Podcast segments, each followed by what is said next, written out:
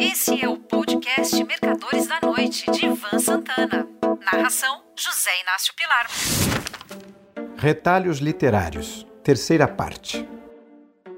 Caro leitor, hoje encerro a transcrição de trechos selecionados do meu livro Jogo Brasil, do capítulo 27 ao epílogo. Como já disse antes, no Mercadores da Noite, suponho que este trabalho jamais será publicado na íntegra por ser politicamente incorreto. Vamos às passagens selecionadas. Embora o Banco M, onde Simone Ferreira era agora a segunda pessoa em importância, abaixo apenas do dono Celso Milani, e a Profis, empresa administradora de fortunas na qual Sérgio Vilhena era um dos traders da mesa de operações, disputassem ganhos no mesmo mercado, Vilhena e Simone não entravam em nenhum confronto direto. Enquanto ele se dedicava a garimpar minuto a minuto das bolsas, ela, estrela de primeira grandeza, tratava de grandes negócios corporativos, fusões, aquisições, incorporações e, por que não dizer, negociatas. Estas eram quase todas fechadas em Brasília, cidade onde a executiva ia praticamente todas as semanas. No mesmo instante em que Sérgio entrava, por exemplo, numa posição comprada no mercado futuro de dólares na Bolsa de São Paulo, Simone recebia numa suíte de um hotel de luxo na capital federal Jorge Salamanca, presidente do FUNCOP, fundos de pensão dos funcionários da estatal Minerbras, para tratar da compra por parte da FUNCOP da Mairink, uma indústria de processamento de bauxita situada no Pará empresa essa em estado falimentar. Sérgio Vilhena corria riscos, Simone, nenhum. Dólar, outubro, toma 10 mil a 2.391, com stop a 2.385. Com essas palavras digitadas no teclado em seu laptop, Vilhena estava dando ordens para a compra de 10 mil contratos de dólar futuro na Bolsa. Uma posição total de 50 milhões de dólares, com vencimento para outubro do ano seguinte. 2011.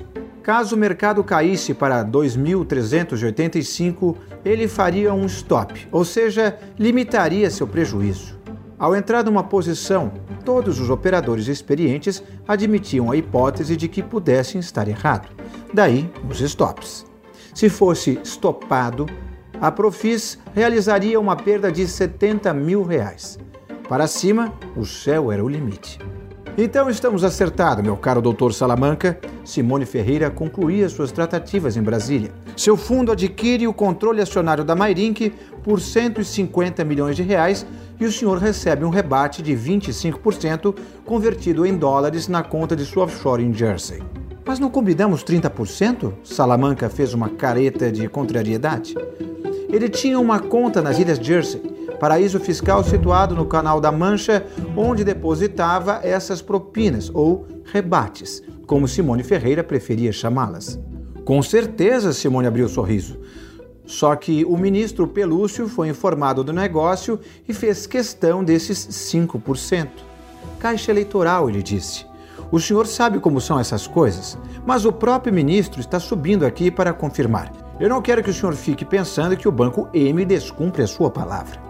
Para enorme surpresa de Jorge Salamanca, minutos depois, o ministro-chefe da Secretaria-Geral da Presidência, Devoto Pelúcio, homem de confiança do presidente Augusto Pires, bateu na porta da suíte. Não precisou dizer muita coisa. Presumo que está tudo combinado entre vocês dois. Sua parte e a do nosso caixa de campanha. Ele disse para Salamanca após beijar Simone nas duas faces. É, sim, sim. Jorge Salamanca encabulou-se todo jamais tivera contato com o creme de la creme do primeiro escalão do governo, ainda mais Pelúcio. Se nos dá licença, Devoto Pelúcio indicou discretamente a porta da suíte para Salamanca. Tenho outros assuntos a tratar com Simone e preciso voltar ao palácio o quanto antes. Portanto, Simone Ferreira operava sem riscos. Em seus negócios não havia stops. No final de 1998, Vilhena voltou para o M e Telesca para o Banco Central. Foi transferido para Brasília, onde assumiu o departamento econômico da DIPEC, Diretoria da Política Econômica. Não demorou muito para ser nomeado diretor do banco, mais tarde, presidente, quando Augusto Pires venceu as eleições. Durante a gestão de Telesca, na presidência do Banco Central, ele consultava seu amigo Sérgio Vilhena a respeito de decisões nas áreas monetária e cambial. Nessas conversas, não raro Vilhena ficava sabendo das medidas que o BC iria adotar, mas nunca usufruiu dessas informações privilegiadas. Muito menos as compartilhou com seus colegas de mesa ou com Celso Milani. Talvez por isso preferisse operar mercados internacionais. Sérgio Vilhena era uma espécie em extinção.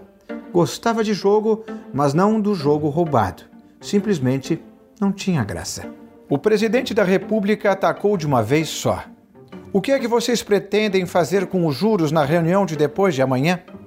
Rodrigo Telesca tomou um susto. Aspirou uma profunda lufada de ar antes de responder. Presidente, isso não depende de mim. O Copom é um colegiado. Vence a maioria. Tudo bem, um colegiado, Pires fez uma careta de deboche, mas não vai me dizer que você não tem influência sobre os colegas. Afinal de contas, eles não deixam de ser seus subordinados. São também mais jovens e bem menos experientes que você. Claro que minha opinião é relevante, mas nem sempre é seguida pelos outros. Pois dessa vez vai ser. Vocês vão baixar as taxas de juros em meio por cento. Por sugestão minha. Baixar, presidente? Meio por cento? Nós pretendíamos mantê-la inalterada e, mesmo assim, para adotar uma atitude de neutralidade em época de eleição, porque o certo seria subir 25 ou 50 pontos em função do quadro macroeconômico. Eu nem deveria estar falando isso aqui. O desconforto de Rodrigo Telesca era total. Mesmo assim, ele fincou o pé. Não há hipótese dos juros caírem. Doutor Telesca, o presidente da República jamais se dirigia a ele de modo tão formal. O senhor sabe que, no Brasil, o cargo do presidente do Banco Central tem status de ministro. Portanto, o senhor deve obediência a mim. Os juros vão cair em meio por cento. Isso é uma determinação. Eu não queria que as coisas chegassem a esse ponto, mas preciso ganhar essa eleição no primeiro turno. Augusto Pires levantou-se, como que dando o encontro por encerrado. Mas Rodrigo Telesca permaneceu sentado, numa visível atitude de contestação. Sim, confirmou. Eu sou apenas um ministro de Estado. Só que ministros têm a prerrogativa de pedir demissão. O senhor receberá minha carta amanhã cedo. Pires sabia que a saída do presidente do BC naquele momento detonaria uma crise e que a crise arruinaria seu desempenho no primeiro turno. Mas havia se preparado para aquela reação de Telesca tirou um papel do bolso da calça, desdobrou-o e começou a ler. No dia 11 de setembro de 1997, numa quinta-feira, após um jogo do Fluminense no Maracanã, o senhor atropelou e matou um travesti na Quinta da Boa Vista, nas proximidades do estádio. Isso depois de ter praticado sexo com um colega de profissão do morto. Mas não se preocupe com essa informação é sigilosa e está guardada a sete chaves nos cofres do Gabinete de Segurança Institucional. E não vai vazar para a imprensa nem para ninguém. A não ser, é claro, que o senhor continue com essa intenção tresloucada de pedir demissão e de não obedecer ao seu presidente, que lhe ordena que baixe os juros. Esse foi o trecho final. Um forte abraço e um ótimo fim de semana. Você Mercadores da Noite de Ivan Santana. Narração: José Inácio Pilar.